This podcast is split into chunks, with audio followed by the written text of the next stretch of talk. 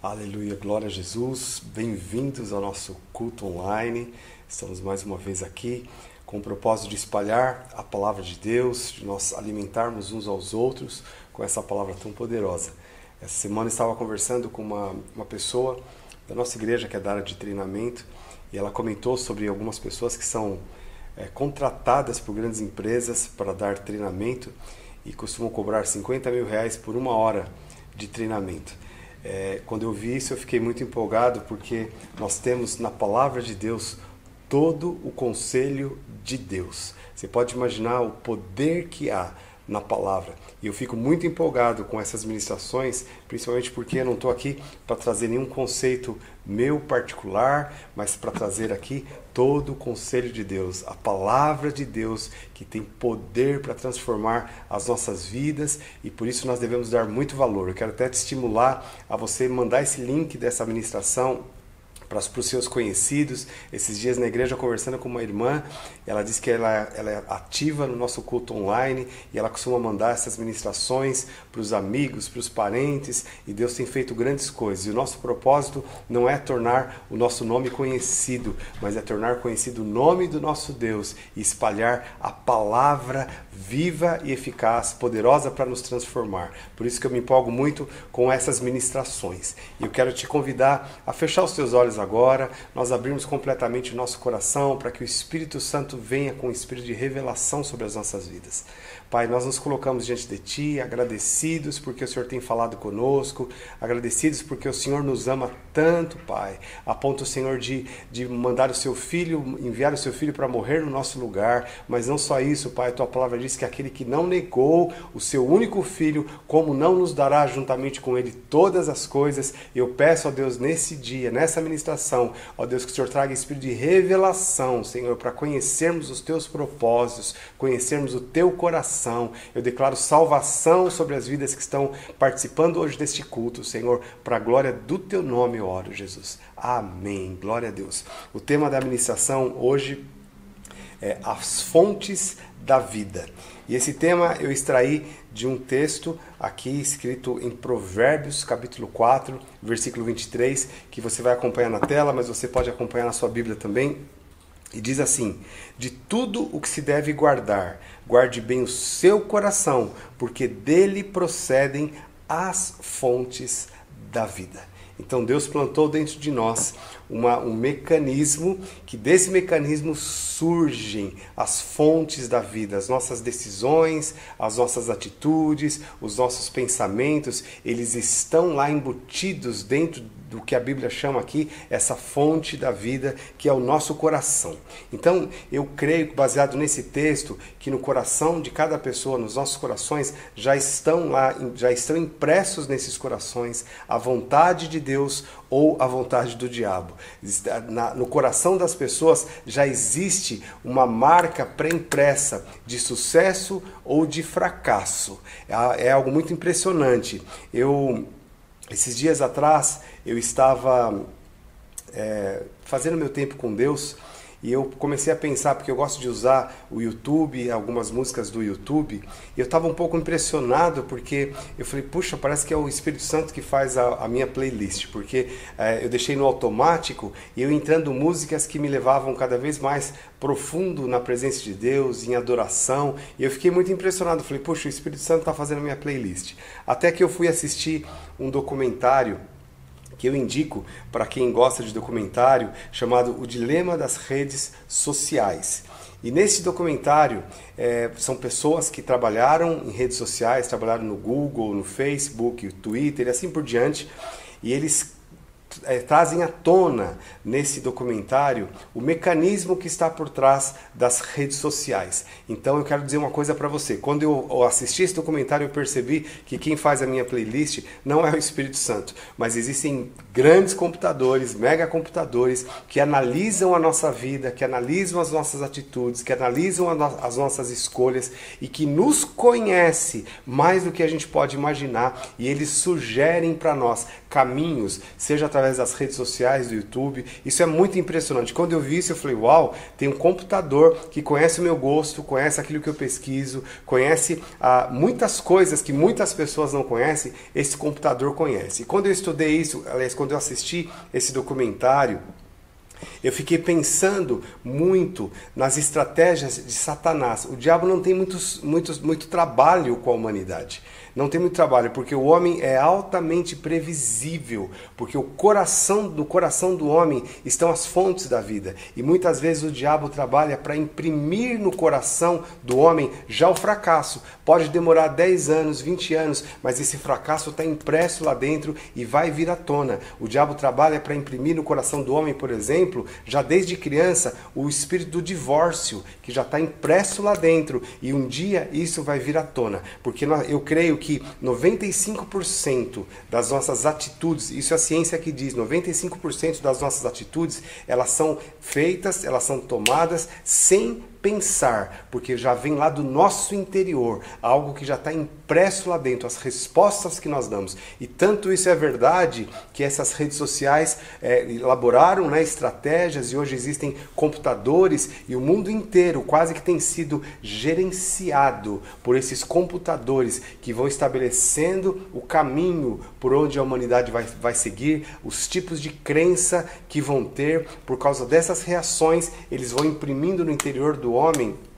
características que as pessoas vão dando as respostas. Então, isso demonstra exatamente o que Jesus fala em João 10:10, 10, que o diabo veio matar, roubar e destruir. O diabo ele não tem plano, ele pega o plano de Deus e ele estabelece esse plano às avessas e ele vai imprimindo isso no coração do homem. Isso tudo é impresso na nossa vida durante toda a nossa existência, pela família, pela escola, pela sociedade, e hoje, de uma forma muito intensa é, e muito intencional, através das redes sociais, que vão moldando o sistema de crença da humanidade e as respostas são praticamente previsíveis. São previsíveis, o diabo já sabe exatamente isso.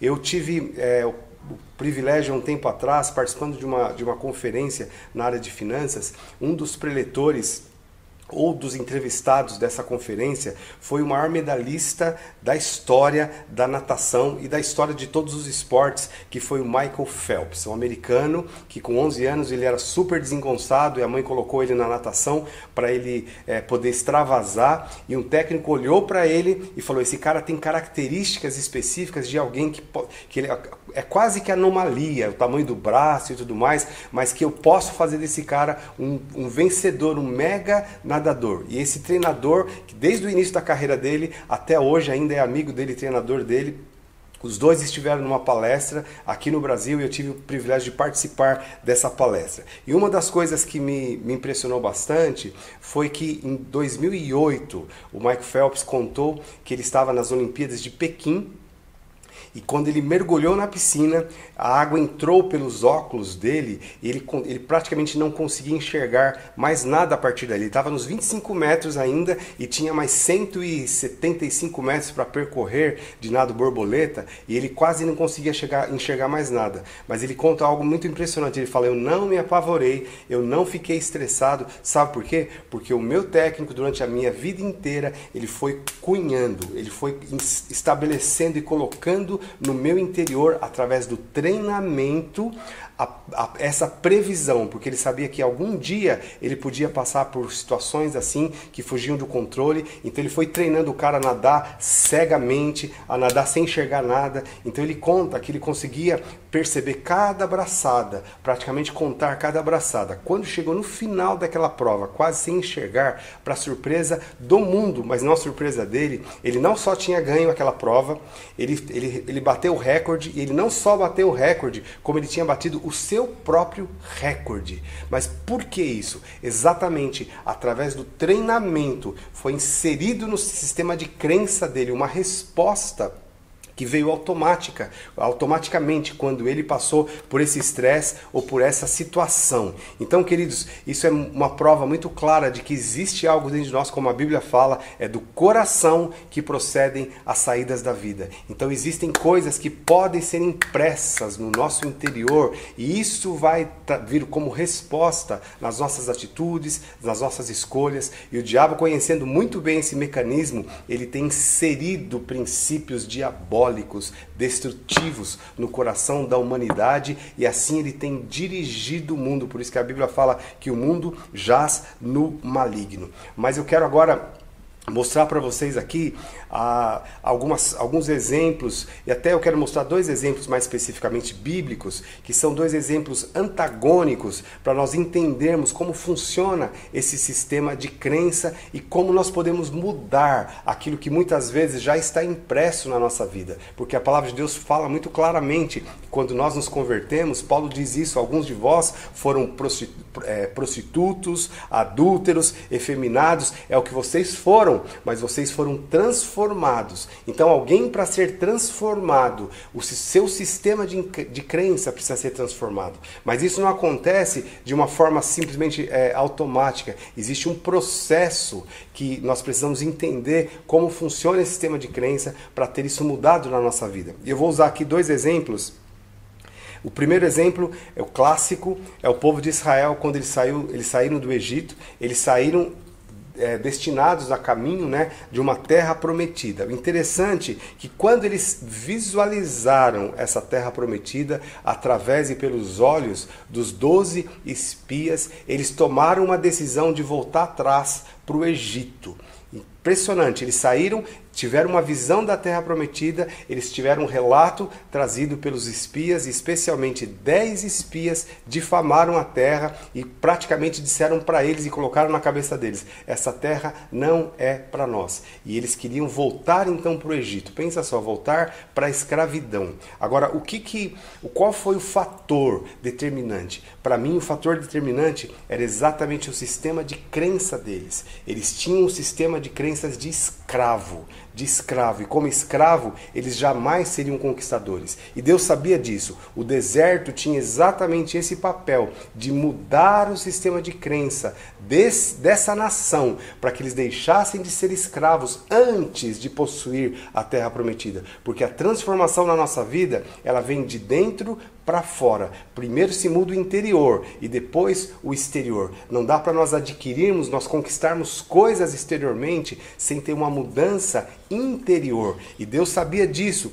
E ele queria mudar o sistema de crença dos israelitas de escravos para livres, antes deles possuírem aquela terra. Mas infelizmente nós sabemos que toda essa nação, todos os que saíram do Egito, eles morreram no deserto, porque eles resistiram essa mudança do seu sistema de crença, ainda que Deus deu todas as chances para que isso acontecesse. Agora, um exemplo contrário Aqui, aliás, antes do exemplo contrário, deixa eu ler isso para vocês. Não é porque eles saíram da terra da escravidão que deixaram de ser escravos. Para deixar de ser escravos, precisa mudar o seu sistema de crença. Então, isso é muito forte. É, tem um experimento que eu li há muitos anos atrás, que os cientistas fizeram com macacos e eles colocaram macacos numa, numa jaula e eles colocavam no alto dessa jaula algumas bananas. E quando os macacos começavam a escalar para pegar essa banana, o cientista ia lá com um jato de água muito forte e derrubava o macaco.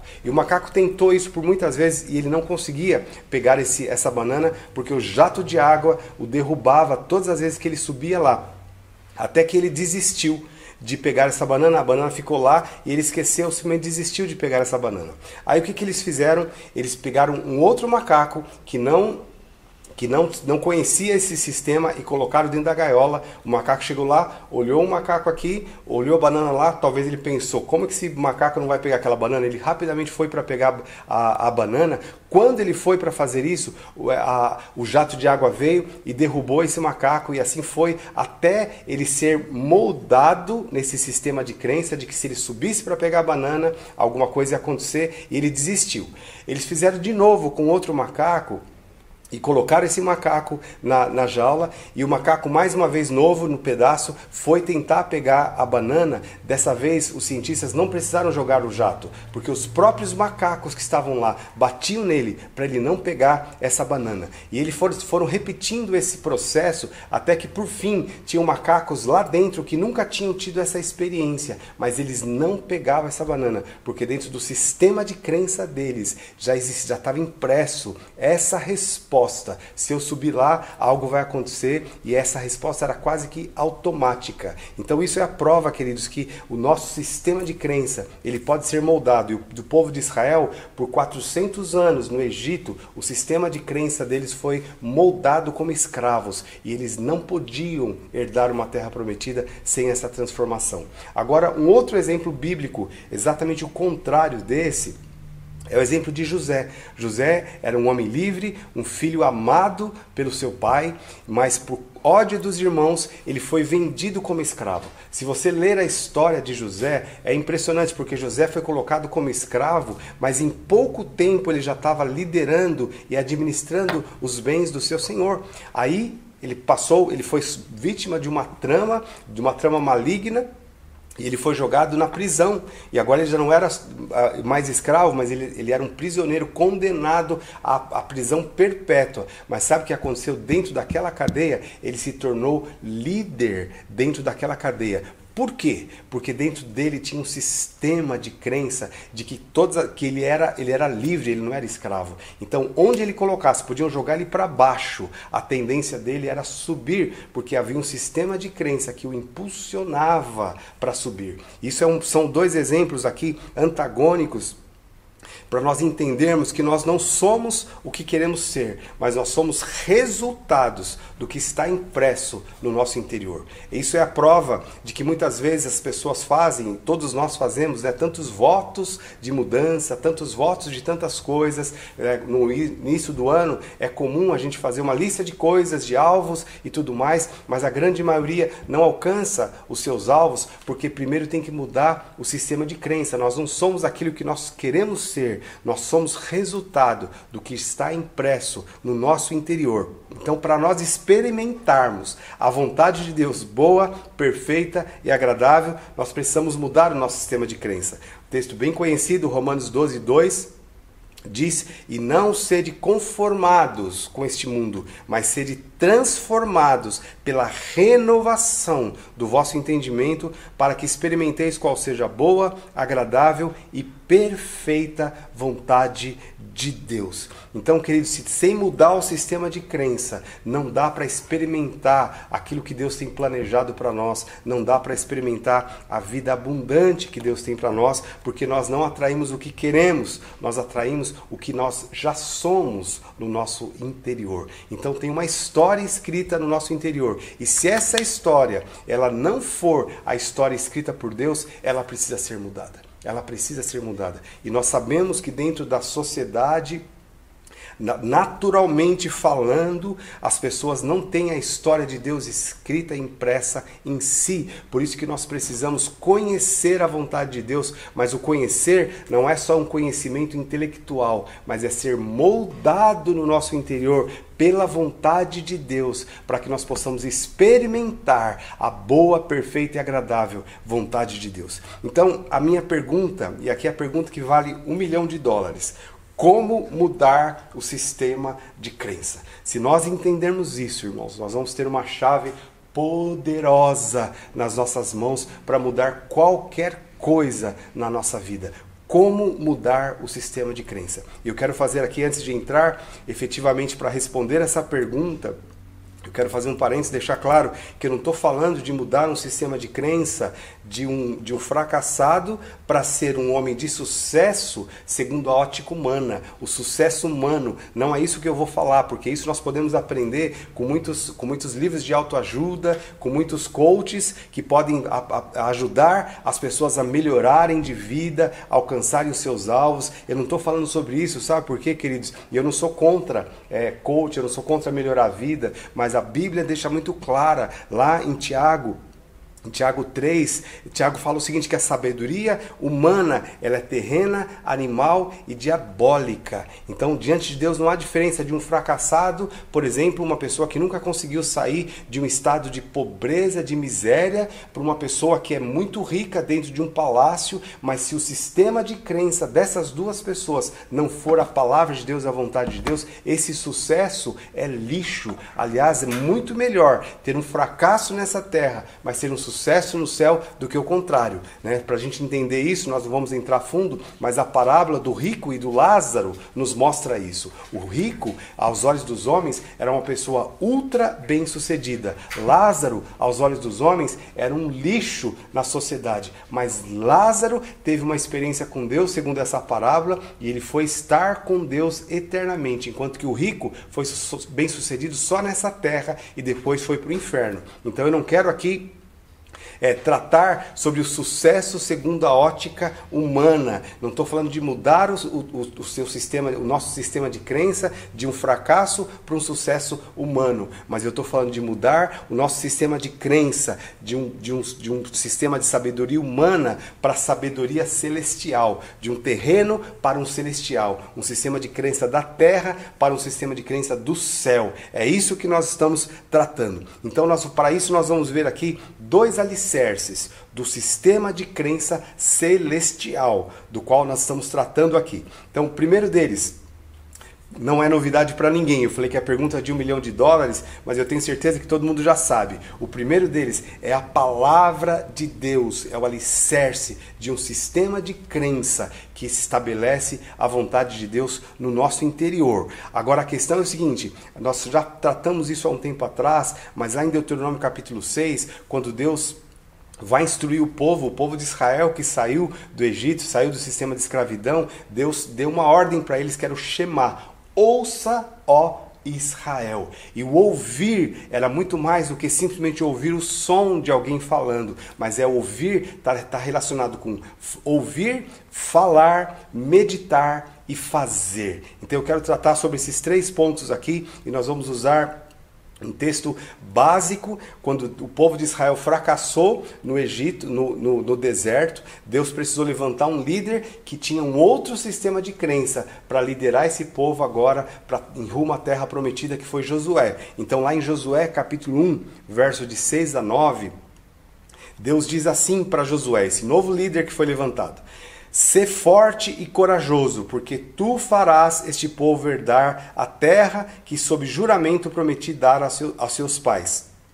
Tão somente sê forte e muito corajoso, para teres cuidado de fazer segundo toda a lei que meu servo Moisés te ordenou. Dela não te desvies, nem para a direita, nem para a esquerda, para que sejas bem-sucedido por onde quer que andares. Não cesses de falar deste livro da lei. Antes, medita nele dia e noite, para que tenhas cuidado de fazer, segundo tudo quanto nele está escrito.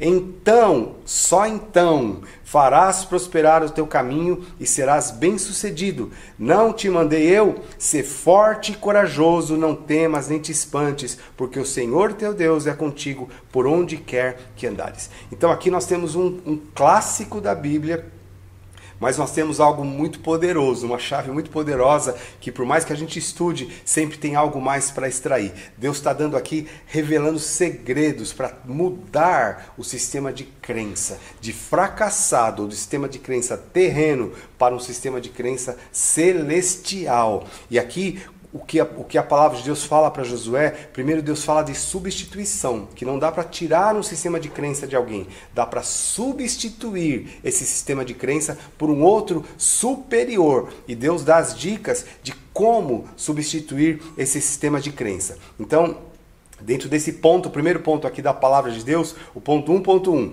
falar a palavra de Deus, é o que Deus diz para Josué, não cesse de falar do livro desta lei. E por que falar? Por que falar? Porque para falar uma palavra, primeiro eu preciso ouvir. Vamos pensar na estrutura humana. Uma criança nasce e ela, ela, ela já nasce ouvindo, mas ela não nasce falando, ela só emite sons. Ela emite sons. Mas por praticamente dois anos, essa criança vai só ouvir. Ela vai ouvir o pai falar, vai ouvir a mãe conversar, ela vai ouvir, ouvir, ouvir, ouvir, ouvir. Depois de aproximadamente dois anos, ela vai começar a falar aquelas palavras, porque nesses primeiros dois anos, ao ouvir essas palavras, foram é, é, foram sendo inseridas no seu sistema de crença. E quando ela abrir a boca, se os pais falaram português, ela vai falar o quê? Português, porque é o que foi inserido no seu sistema de crença, foi inserido no seu interior, que é a nossa língua materna, a língua que nós trazemos de berço, porque nós ouvimos, ouvimos e ouvimos. Então, quando Deus fala para Josué, fale a palavra dessa lei, é porque ele já tinha ouvido, ouvido, ouvido. Ele já tinha, é, desde criança, ouvindo aquela palavra, ouvindo aquela palavra. Moisés declarou aquela palavra. Josué, um que ficava no pé do monte, quando Moisés desceu com as leis, ele estava lá. Ele estava ouvindo aquela palavra, ouvindo aquela palavra. Ele transformou esta palavra na sua palavra, na sua declaração. Por isso que Pedro fala, como meninos nascidos de novo, desejemos o leite genuíno para que por ele possamos crescer. E que leite é esse? A palavra de Deus. Você quer mudar o seu sistema de crença? Não dá para fazer isso sem mergulhar na palavra, sem valorizar a palavra de Deus, sem ouvir a palavra de Deus, sem ler a palavra de Deus. Então nós precisamos tirar isso daqui e colocar para dentro de nós como revelação e declarar essa palavra, declarar essa palavra. Então esse é o primeiro ponto aqui, dentro de, da palavra, Deus dá um segundo conselho para Josué: medita nessa palavra. Então, primeiro, fale. O segundo, medite nessa palavra. Alguém pode perguntar, mas o que, que é meditação? Se você, por acaso, já algum dia perdeu sono por algum assunto, por algum problema ou por uma ansiedade de uma viagem que você ia fazer, você sabe muito bem o que é meditar. Isso é meditação. É quando aquilo não sai da sua cabeça. Você está você tá pensando nisso o tempo todo. Mas a meditação, eu vou até um pouco mais fundo. É não só pensar nisso, mas é falar consigo mesmo. Você já não se pegou conversando com você mesmo, é, pensando no seu futuro, pensando o que vai acontecer, e às vezes, muitas das vezes, o nosso pensamento, a palavra que nós falamos para nós mesmos, são palavras negativas, contrárias à palavra de Deus. Então nós precisamos gerenciar isso. A nossa meditação tem que ser em cima da palavra de Deus, o que Deus pensa a meu respeito. Então meditar é o seguinte: uau! Como, por exemplo, Salmo 23, o Senhor é meu pastor e nada me faltará. Então eu vou meditar nisso e falar, uau, Gumer, o Senhor é o seu pastor, cara. Não vai te faltar nada. E você fica declarando isso, você fica declarando isso. Você vê... Isso é meditar na palavra de Deus. É o que Josué ouviu aqui de orientação de Deus para que ele tivesse mudado o seu sistema de crença. É interessante, irmãos, como eu disse, o diabo não tem plano. O plano dele é o antiplano de Deus. Então o diabo pega os princípios celestiais e ele perverte e aplica isso no coração humano. Por exemplo, o que, que o mundo que nós vivemos hoje a internet, as redes sociais induzem as pessoas à meditação naquilo que o diabo quer. Por exemplo, a pornografia. Pornografia, para mim, é uma meditação infernal que vai inserir no sistema de crença de um homem ou de uma mulher o espírito de prostituição, o espírito de adultério, de homossexualismo, de perversão sexual, vai ser impresso. A questão de vir à tona isso é só questão de tempo. É só questão de tempo. Uma pessoa que fica meditando por exemplo, na pornografia, mais cedo ou mais tarde ele vai cair na prostituição. Se é casado, vai cair no adultério. Um jovem, por exemplo, que começa a, a pesquisar e olhar e meditar, por exemplo, em pornografia homossexual, é questão de tempo, é questão de tempo. Ele vai cair na malha do homossexualismo e é é, é, é, fato, porque isso é o sistema de crença que determina, do coração que procedem as fontes da vida. O diabo, sabendo disso, ele quer fazer as pessoas, ele quer nos fazer meditar nos planos infernais de destruição dele. Mas Deus está trazendo revelação para nós, nós mudarmos esse sistema de crença. Se alguém que meditava na pornografia, alguém que meditava naquilo que não presta, no lixo deste mundo, vai começar a mudar e meditar na palavra de Deus, o que Deus diz. O terceiro ponto, ainda dentro da palavra, que Deus diz para Josué, então ele fala: fale o livro dessa lei, medite no livro dessa lei, e por último ele fala aqui: faça segundo o livro dessa lei.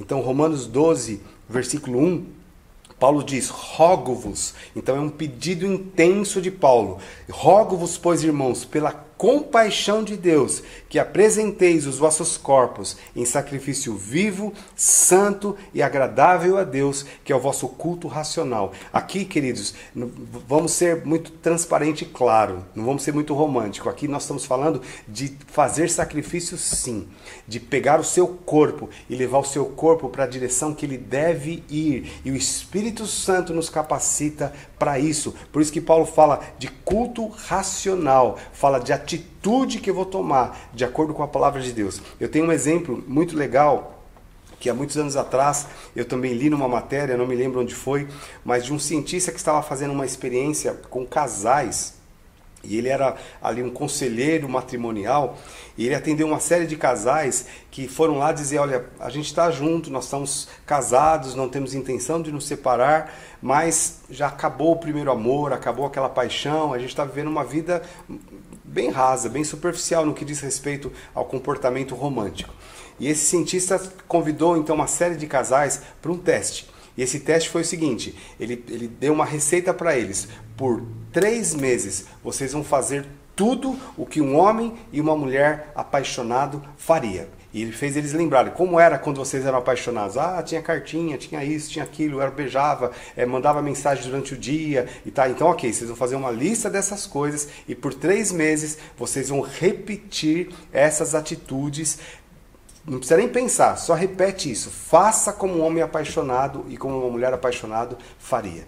Depois de três meses, ele trouxe esses casais para uma, uma entrevista. E qual foi a, a resposta? Não é novidade para ninguém. Eles mudaram o sistema de crença. Eles inseriram dentro de si o culto racional. Essa é a minha mulher, eu sou apaixonado por ela, eu vou agir como, como se fosse apaixonado. E eles trouxeram o sentimento para acompanhar a decisão. Isso é culto racional. Você pegar o seu sentimento e dizer o seguinte: agora eu vou fazer aquilo que é certo, independente do sentimento. E é isso que Deus estava falando para Josué. Fale o livro dessa lei, medite no livro dessa lei, mas faça também o que o livro da lei diz, o que a palavra de Deus diz. Se jogue de corpo e alma dentro disso e você vai mudar o seu sistema de crença. Vai ser algo impressionante. E Josué realmente ele herdou a terra prometida junto com o povo que não tinha nascido no deserto, que tinha, que tinha nascido no deserto, aliás. Não era o povo escravo, porque aquele povo escravo morreu como escravo. Então Deus quer fazer isso conosco. Deus quer nos dar essa chave. Eu disse que eram dois alicerces. Então, primeiro é a palavra de Deus. A palavra de Deus que é viva e eficaz, é poderosa. Irmãos, é a palavra de Deus, não é a palavra do Gumer, não é a palavra de nenhum guru, não é a palavra de nenhum coach, é a palavra de Deus que é viva e eficaz, capaz de transformar a nossa vida quando nós levamos essa palavra para dentro, é uma semente que vai eclodir e vai trazer vida e vida com abundância. Então a palavra de Deus é o primeiro alicerce. E o segundo alicerce que eu quero discutir com você hoje é o Espírito Santo. O Espírito Santo, Gálatas 4, de 1 a 7.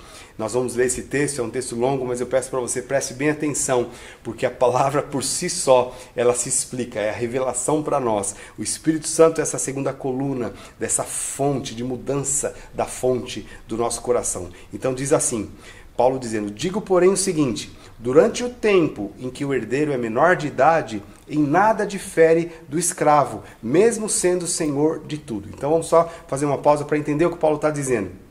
Então, naquela época, o homem muito rico, por exemplo, ele tinha um filho, mas enquanto o filho é pequeno, é menor de idade, ele é igual escravo, ele não tem poder de decisão, ele não tem poder de nada. É o que Paulo está dizendo. Mas ele está sob tutores né, que vão cuidar dele até o tempo pré-determinado pelo pai. Aí ele diz: Assim também nós éramos menores, estávamos escravizados aos rudimentos do mundo mas quando chegou a plenitude do tempo, Deus enviou seu filho, nascido de mulher, nascido sobre a lei, para resgatar os que estavam sobre a lei, a fim de que recebêssemos a adoção de filhos. E porque vocês são filhos, Deus enviou o espírito do seu filho ao nosso coração. E esse espírito clama: Abba, Pai. Assim que já não é mais escravo, porém filho, sendo filho também é herdeiro de Deus. Então, o que, que Paulo está dizendo aqui? O que, que nos resgata da escravidão de um sistema de crença terreno, maligno e diabólico? O Espírito Santo de Deus, que ele fez morar dentro de nós. Ele enviou o Espírito para nós e esse Espírito clama no nosso interior: Abba, Pai. Ele está lá exatamente onde é a fonte da vida para mudar tudo isso. Então nós precisamos cultivar, cultivar relacionamento, intimidade com o Espírito Santo para uma transformação desse sistema de crença. Olha o que Jesus diz em João 16 de versos de 12 a 14 a respeito do Espírito Santo. Ele diz assim: Tenho ainda muito a lhes dizer, mas vocês não podem suportar agora.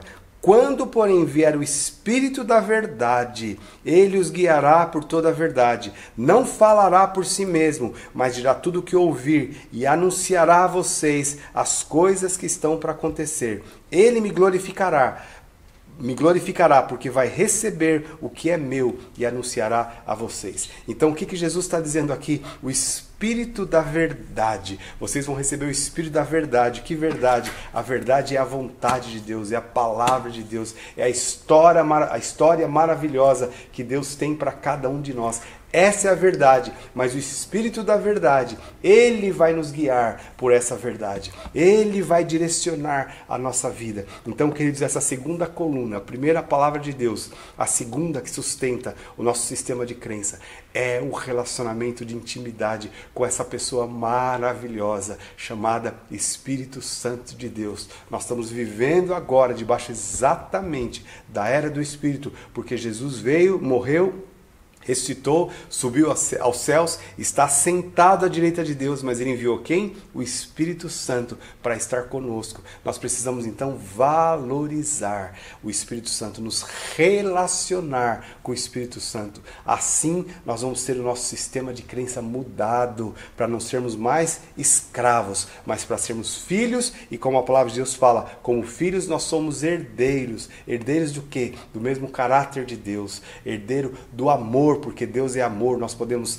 ser amados e nós podemos amar. Herdeiros o que? Do perdão. Uma pessoa, por exemplo, que não consegue perdoar, ela está presa diante de um sistema de escravidão terreno e maligno que vai fechar as portas do céu sobre essa pessoa. Mas quando nós recebemos esse espírito de adoção, nós herdamos o que? Um coração perdoador e nós somos livres para perdoar. Nós recebemos, uma, nós recebemos todos os recursos dos céus, porque a Bíblia fala que ele não poupa nada, ele nos dá tudo o que nós precisamos para cumprir o nosso propósito de vida. Então a prosperidade também vem a obra completa de Deus, é a herança que ele tem para nós. E a principal herança, como Paulo fala em Romanos 8, Cristo em vós esperança da glória. Essa manifestação de Cristo em nós é que vai atrair as pessoas para conhecer o Deus verdadeiro. Então nós precisamos, irmãos, e esse é o meu apelo aqui, de nós não vivermos um evangelho de fachada, um evangelho de religião, um evangelho de ritos religiosos, mas nós temos essa palavra inserida no nosso sistema de crença e as nossas respostas vão vir de acordo com a palavra de Deus. Não é isso, queridos? Isso é poderoso. E é isso que o Espírito Santo está fazendo em nós, enquanto nós estamos aqui unidos em volta da palavra de Deus, enquanto nós estamos no nosso life, nas reuniões de life, enquanto nós estamos no nosso tempo sozinho com Deus, quando nós estamos gastando tempo com a palavra de Deus, nós estamos mudando o nosso sistema de crença. Então avalie a sua vida, quanto tempo você tem gasto nas redes sociais, quanto tempo você tem gasto no Netflix, assistindo TV ou tantas outras coisas, isso vai automaticamente. Você vai ouvindo, ouvindo, ouvindo, isso vai sendo inserido no seu sistema de crença. Mas quanto tempo você gasta com a palavra de Deus? Quanto tempo você gasta orando? Quanto tempo você gasta se relacionando com o Espírito Santo? Quanto tempo você gasta envolvido com o corpo de Cristo? Isso vai determinar as respostas da sua vida. Por isso que, que o texto que nós lemos aqui de Provérbios 4, há esse apelo aqui de tudo o que se deve guardar, guarda o seu coração Guarde o seu coração, porque dele procedem as saídas da vida. Não deixe seu coração ser guiado pelas redes sociais, pelos comentários, pelos grupos das redes sociais, mas deixe seu coração ser liderado pela palavra de Deus viva e eficaz, no nome de Jesus. Amém, queridos? Nós vamos orar então agora. Diante de tudo isso, eu quero te dar aqui 20 segundos para você meditar nisso que foi ministrado aqui agora. Eu quero que você te convidar a fechar os teus olhos agora. Respira fundo, relaxa onde você está e começa a pensar agora. Deixa o Espírito Santo te levar a meditar agora nessa palavra. E essa meditação muitas vezes é um confronto com aquilo que nós estamos vivendo, mas esse confronto é importante porque é o, são, é o sistema de crença de Deus sendo ali confrontado com o nosso sistema de crença e nós podemos dar essa resposta rejeitando o sistema de crença do mundo, mas recebendo o sistema de crença de Deus. Então faz isso agora no seu interior, em nome de Jesus, deixa o Espírito falar com você.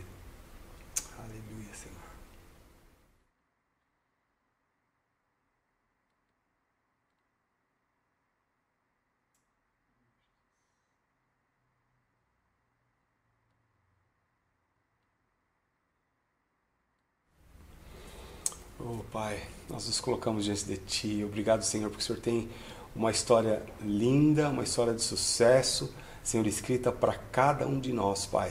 Eu te peço, ó Deus, que cada um aqui, Senhor, cada um que está participando desse culto hoje possa receber, Senhor, esse espírito de revelação, Senhor, no seu interior. Senhor, revelação a respeito do, do seu propósito, da sua vontade, dos seus planos. Eu clamo, Deus, para que haja um grande mover de arrependimento. Senhor, arrependimento é mudança de atitude, mudança de direção. Senhor, que haja arrependimento, Senhor, para seguir na direção, ó Pai, Senhor, da tua vontade, que é boa, perfeita e agradável. Eu te peço, Espírito Santo, fala com cada um aqui, Senhor, no nome de Jesus, Pai, para a tua glória, Senhor. Amém, Jesus. Amém. Glória a Deus. Amém, queridos. Eu quero dar aqui alguns conselhos práticos para você. Nós temos a nossa igreja, nós valorizamos muito a conexão sólida entre pessoas. Então, é, nós temos esse culto online que é, um, é um, uma bênção de Deus né, para aqueles que não podem estar no culto presencial, mas nós precisamos ir além. Nós precisamos de conexão com a igreja. Nós precisamos estar participando, nós precisamos participar de grupos pequenos onde nós possamos ajudar uns aos outros, é, podemos animar uns aos outros, podemos exortar uns aos outros para nós crescermos, porque tudo isso que eu disse aqui é um processo, não é algo automático na nossa vida, é um processo de crescimento, de transformação. Para isso nós precisamos de pessoas que caminhem junto conosco. Então eu te convido, se você por acaso não está ainda conectado na igreja, eu te convido a se conectar. Você pode mandar o seu nome por esse telefone que está aparecendo no WhatsApp. Nós vamos te indicar algum live para você participar. Dentro desse live existem pessoas onde você vai estar tá sendo pastoreado, onde você vai estar tá se conectando, vai estar tá sendo ajudado. A Bíblia fala para nós confessarmos as nossas culpas uns aos outros e orarmos uns pelos outros para sermos curados. Eu toquei no assunto aqui de, por exemplo, o vício em pornografia. Hoje a indústria de pornografia é uma indústria bilionária, porque está cheio